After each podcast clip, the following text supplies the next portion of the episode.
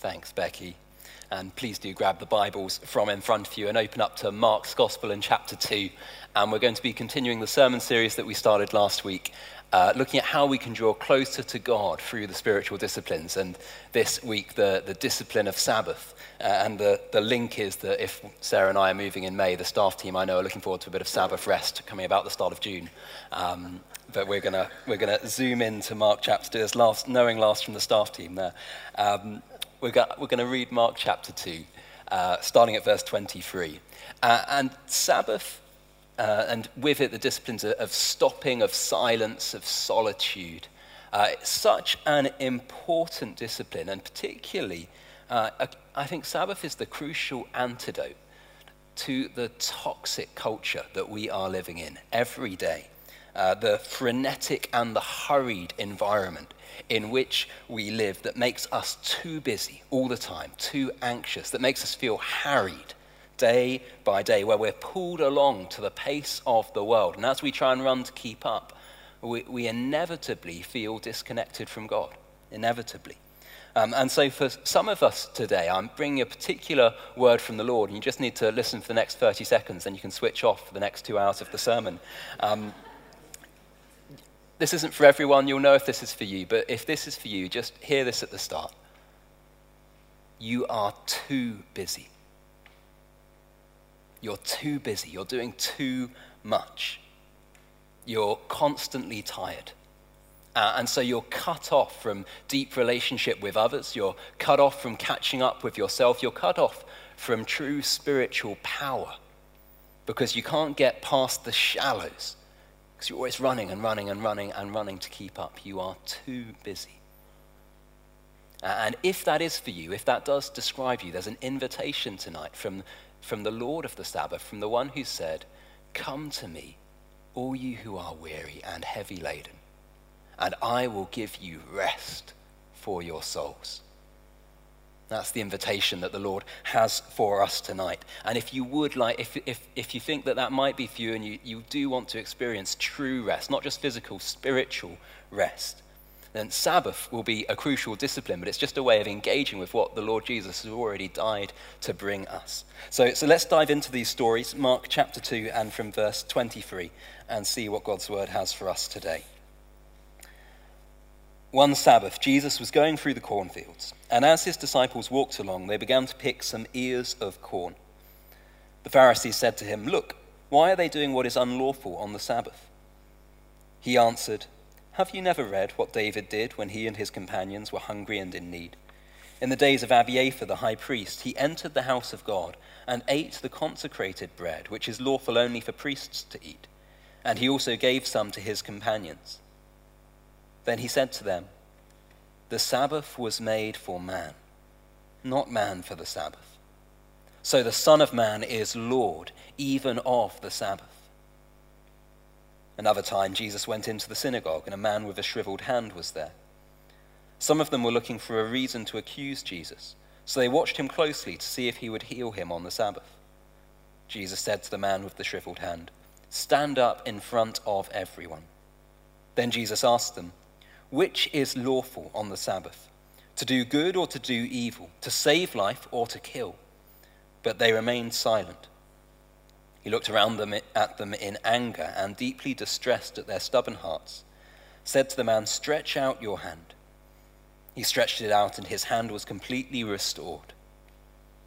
Then the Pharisees went out and began to plot with the Herodians how they might kill Jesus.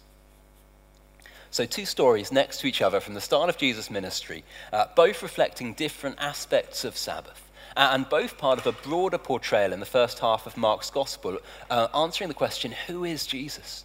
Who is this man? What's his identity? Where did he get this authority? Uh, and these two stories in particular are raising the question what, it, what is the Sabbath for? What's Sabbath all about? And it's clear, isn't it, that the Pharisees had completely the wrong end of the stick. Uh, Sabbath was commanded in the Old Testament. It's one of the Ten Commandments. Uh, and we read in Exodus chapter 20, the Lord says to the people of Israel that on the Sabbath day they are to have a Sabbath to the Lord their God and to do no work. And then he grounds it in creation and says, For in six days the Lord made the heavens and the earth, but on the seventh day he rested and hallowed the Sabbath day and made it holy. So honor a Sabbath to the Lord your God. But the problem is that the Pharisees had taken that command, that good command, and, and they'd made it an end rather than a means. They'd hedged it round with so many extra rules and rules and rules that were designed to make sure that they never broke the Sabbath day.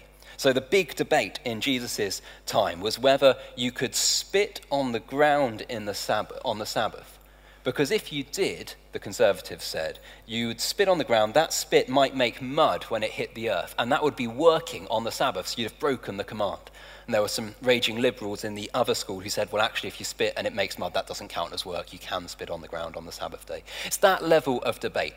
They had completely missed the point, trying to follow the letter of the law and lost its spirit, missed the wood for the trees to the point that we get these two stories. The disciples are walking through the grain fields and they're hungry, so they pick some corn, some wheat to chew on.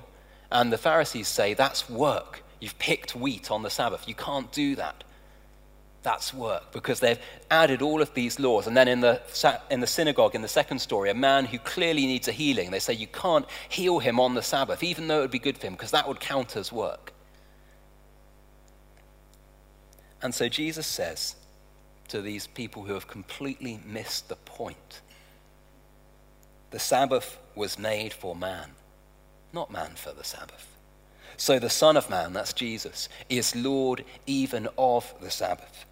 He's saying it's not meant to be legalistic, it's not meant to be a burden, it's meant to be life giving. It is a gift, a gift from the Lord of the Sabbath. So, why has God given us the Sabbath? How can we honor it appropriately? How can we receive it as we're meant to, as a gift and not a burden? Well, we've been given the Sabbath by the Lord of the Sabbath as a gift to help us to know Him better. And we honor the Sabbath when we use it as a means to help us to come closer to its Lord. And so the, the first thing about Sabbath, there's two parts to this. First thing about Sabbath is it is about stopping. Sabbath is, is the discipline of stopping, of stepping back. Jesus says the Sabbath was made for man, and you can see why in the Ten Commandments. A day to do no work, for in six days the Lord made the heavens and the earth, but he rested on the seventh day. Therefore, he blessed the Sabbath day and made it holy. Uh, and notice that the Sabbath is made before the fall, before people have done anything wrong. It's not a response to sin, to the fact that we get addicted to work and work too hard. It's there in our DNA, it's how we were created. Uh, and notice too that God calls most of the things he creates good. And then when he makes humans, he calls us very good. But the Sabbath is the first thing in the scriptures to be called holy, sacred, set apart for God, sacred time that is devoted to God. Uh, and so honoring the Sabbath requires us to stop what we're doing, to step back. It's a different kind of day. But that is a lot easier said than done in practice, isn't it? Because it's so countercultural, and particularly now after COVID and with remote work, where even the, lot, most people used to go to work and then you could come back from work and, in theory, switch off when you got back home. But now our work has invaded our homes, and we live in this hyper connected world where there's always another email, always another notification, always another thing trying to grab your attention back to the phone, or always another demand on your time and your energy. And the problem about the accelerated pace of our culture is that we get so tired that when we do rest, we rest, if you're anything like me, we can so easily rest in an unhealthy way. Um, scrolling on social media, binge watching Netflix, doing things that seem easy and low effort, but that aren't going to leave us refreshed after 30 minutes or an hour or two hours, because we've forgotten what true rest looks like. And the pull of our digital addictions is so strong, we're permanently distracted. And the church is meant to be different. But even in the church, so often we are too busy. How do you know if you're too busy? You're too busy when someone says, How are you? and your response is busy. That's proof that you're too busy. We are failing to model a better way of life. And the thing is that the, as believers, the believer's rest is grounded in God's work. He earns it and we experience it. The, the world works the other way around. You work hard all week and then you earn your weekend rest. You work hard all day and then you get to chill out in the evening. The world's rest is performance earned. But the believer's rest, God's rest, it's by grace. It's given freely as a gift. And we don't work in order to rest, but we are given the gift of rest because God is at work. God creates the world in six days. And on the seventh day, He creates this holy day, this Sabbath to rest. And He invites us in to join it. There's actually a poetic suggestion in Genesis 1 that the seventh day never ends. Day one, there was morning and then there was evening the first day. There was morning and there was evening the second day, all the way through to the sixth day. But on the seventh day, we don't read and there was morning and there was evening the seventh day. There's this suggestion that the Sabbath day never ended. God is still resting. The seventh day still continues, and there's an invitation to the people of God to experience the rest that we were created for, that Adam and Eve fell away from when they rebelled against God in the garden. My friends, we are called to live a different way. We're called to tune our lives to the pace of grace. Not frenetic, not driven. Productive, yes. Sacrificial, yes. But not harried. And the discipline of Sabbath is given to help us to retune ourselves who've been trained wrong by the media and the world around us and our work and all of the other inputs, to retune ourselves to God's rhythms. To remember that because He is at work, we don't have to be.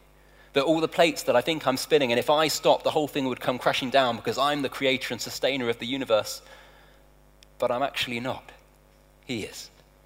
And so we can put ourselves on the receiving end of the gift of God because he's the creator and we are not.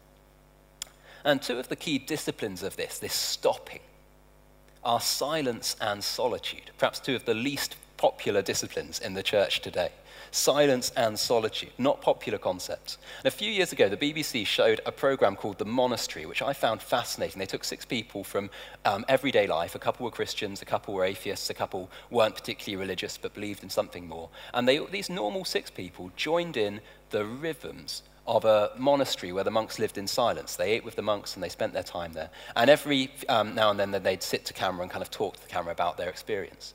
And two fascinating things about that program and the experience of these six ordinary people. The first is every single one of them had a breakdown at some level. Because in the silence, they couldn't run away from themselves anymore. And in our hurried and harried running, we, we don't pay attention to what's going on under the hood, our anger or our fear or our frustration. We're too busy to engage with what's really going on. And often we're running away from something that we don't want to admit is there, that we've brushed under the carpet. And in the silence, they couldn't run anymore. And so they all came to a real emotional low point at some time in their stay, because in the silence, they couldn't hide.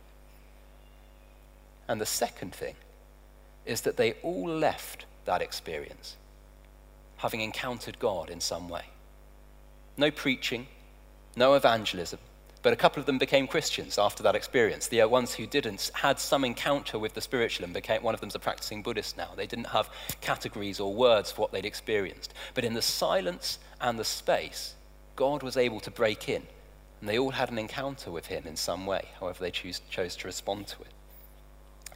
And the thing that we often get wrong about the disciplines of silence and solitude today is that we think they're meant to be fun they're for introverts who just want some downtime, but if you're an extrovert, you can't do them because that would be painful, that would be awful. There are uh, lots of people say an hour in silence by myself, that's my worst nightmare.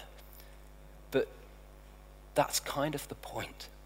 Solitude isn't meant to be fun, it's meant to be work. The desert fathers went into the wilderness not to go and sunbathe, not to go and sunbathe by an oasis, but because they knew it was the place of spiritual warfare.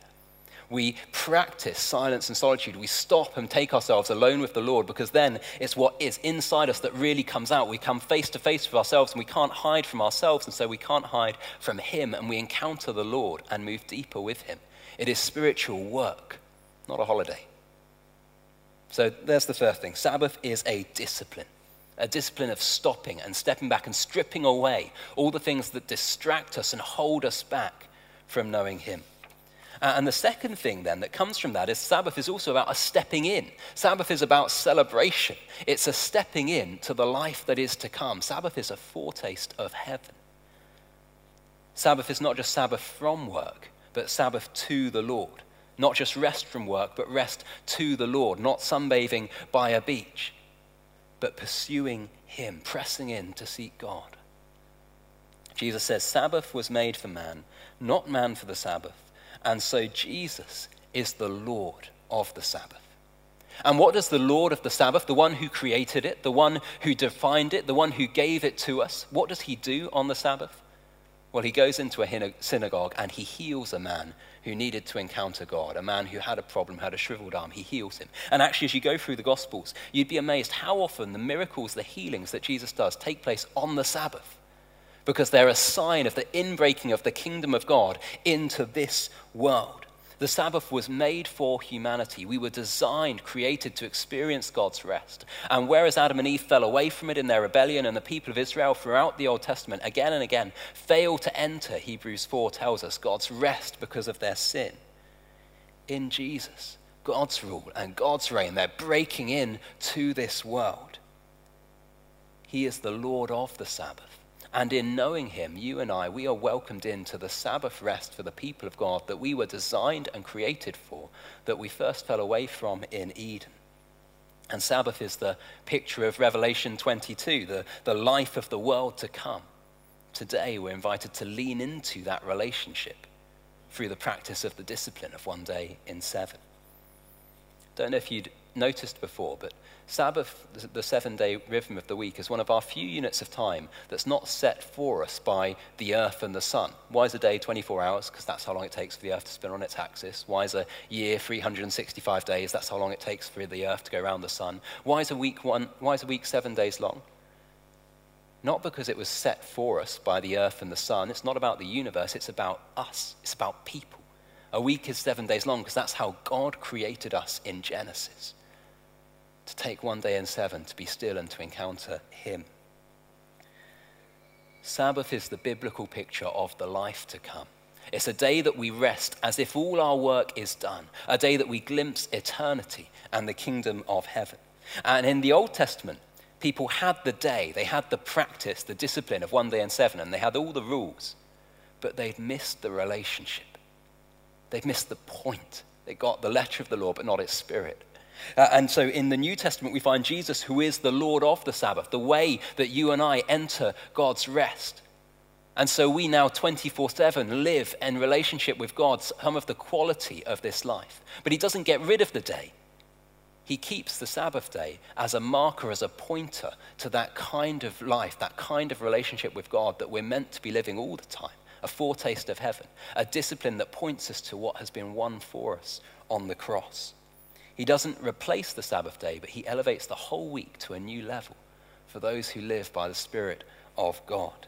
And he invites us in him to receive not just physical rest, but something far deeper spiritual rest, peace with God, the relationship with him we were designed for.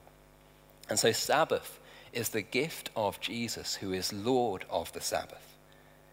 It's not something you have to try harder to do. It's not just another thing to try and try harder to achieve. It's something that we are invited to slow down in order to receive. It's Jesus' achievement. Jesus' inbreaking into our world. Jesus' gift won for us by his blood on the tree. It's his invitation to you and to me. The question is will we embrace it or ignore it? And so, my question for you as we uh, come into land is very simply how are you practicing the Sabbath? Are you taking advantage of this, this wonderful, this countercultural, life giving invitation from God? And are you using it to draw closer to Him, to supercharge your spiritual battery one day in seven? Are you making the space to seek Him and Him first? Or are you, as is so easy to do in a world like ours, letting life happen to you, distracted by the frenetic pace of life, and so willing to settle for the shallows of the Spirit? Because to go deep, it takes time. And the reality is that some days life is coming at us from all direction, and on a Wednesday morning, I might only have five minutes to read the Bible, say a prayer, say, Lord, help me, and off we go into the day. Some days are like that. That's not sin, that's just reality. But if that kind of rushed tick box is your everyday reality and we never go deeper than that, when that becomes the norm, we have missed something about how we were designed to live. Um, my Sabbath uh, is uh, on a Friday.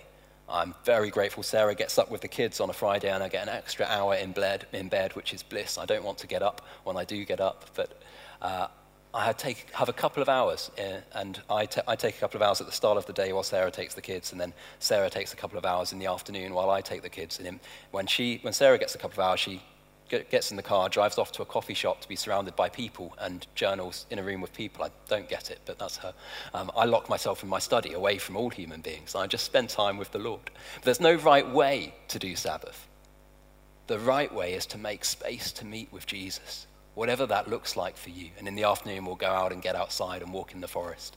It's a day where everything else stops so that only those things which are life giving and feed our souls and which help us to meet with our Maker are prioritized. It's my deepest connection with the Lord each week, a Friday morning alone in my study with the Lord. It's a taste of the world to come. That's what it looks like for me. My Sabbath won't look like yours. We're all wired differently. But we are all invited to stop in order to press in. And the thing is, Sabbath doesn't happen by accident. Uh, it requires intentionality. We have to choose it because we have the time. How much time did you spend on Instagram or Facebook or Netflix this week? You have the time. We just don't make it a priority. But because it requires intentionality, it also requires community because life is pressured and we will need help to do it.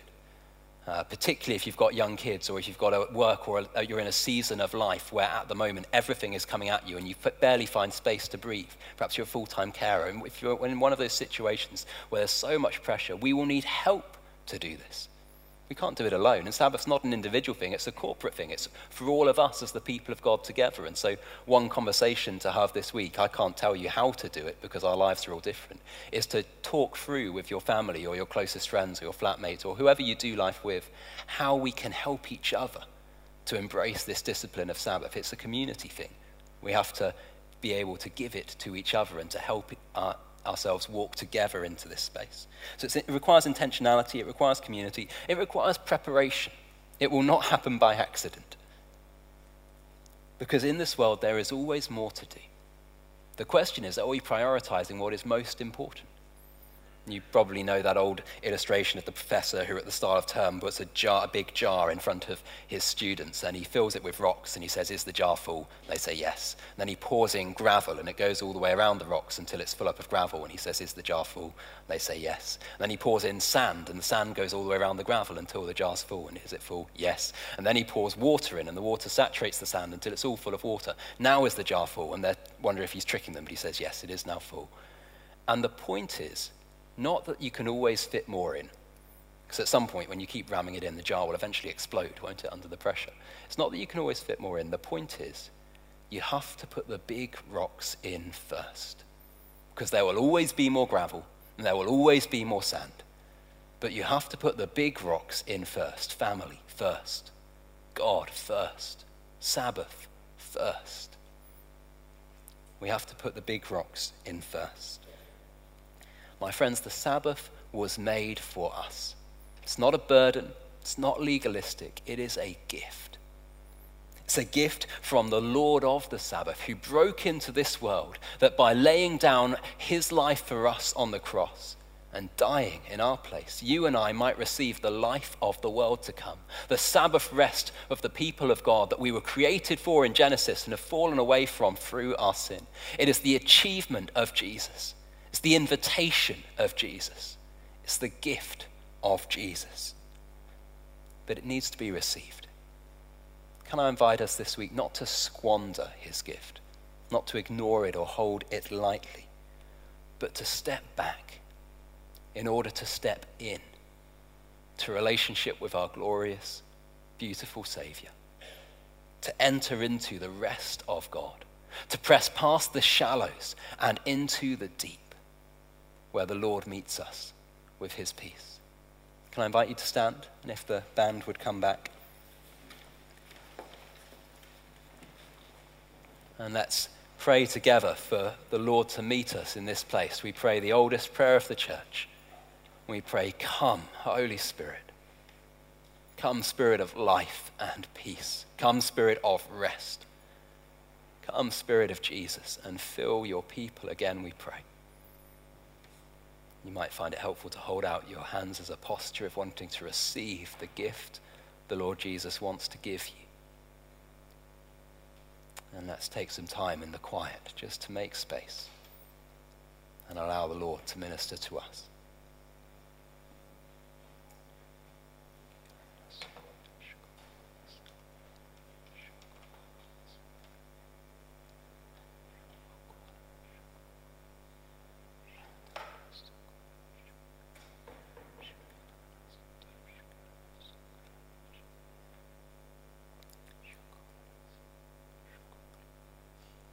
Some of you are thinking, I would love this, but how?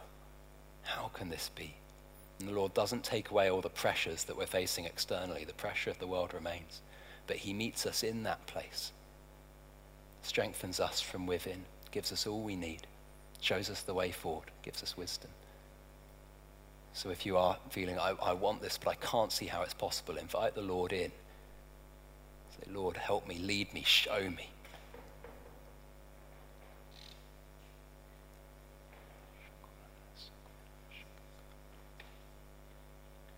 Some of us, there's a, there's a work of repentance, of saying, Lord, I'm sorry for how I've acted as if you weren't there, for how I've acted as if I'm invincible, as if I can carry it all by myself. I lay that down. I know that I can't bear it anymore. Would you come and take it from me? You're God and I'm not. A, a laying down of responsibility where we've put ourselves in His place, receiving the freedom of trusting in Him.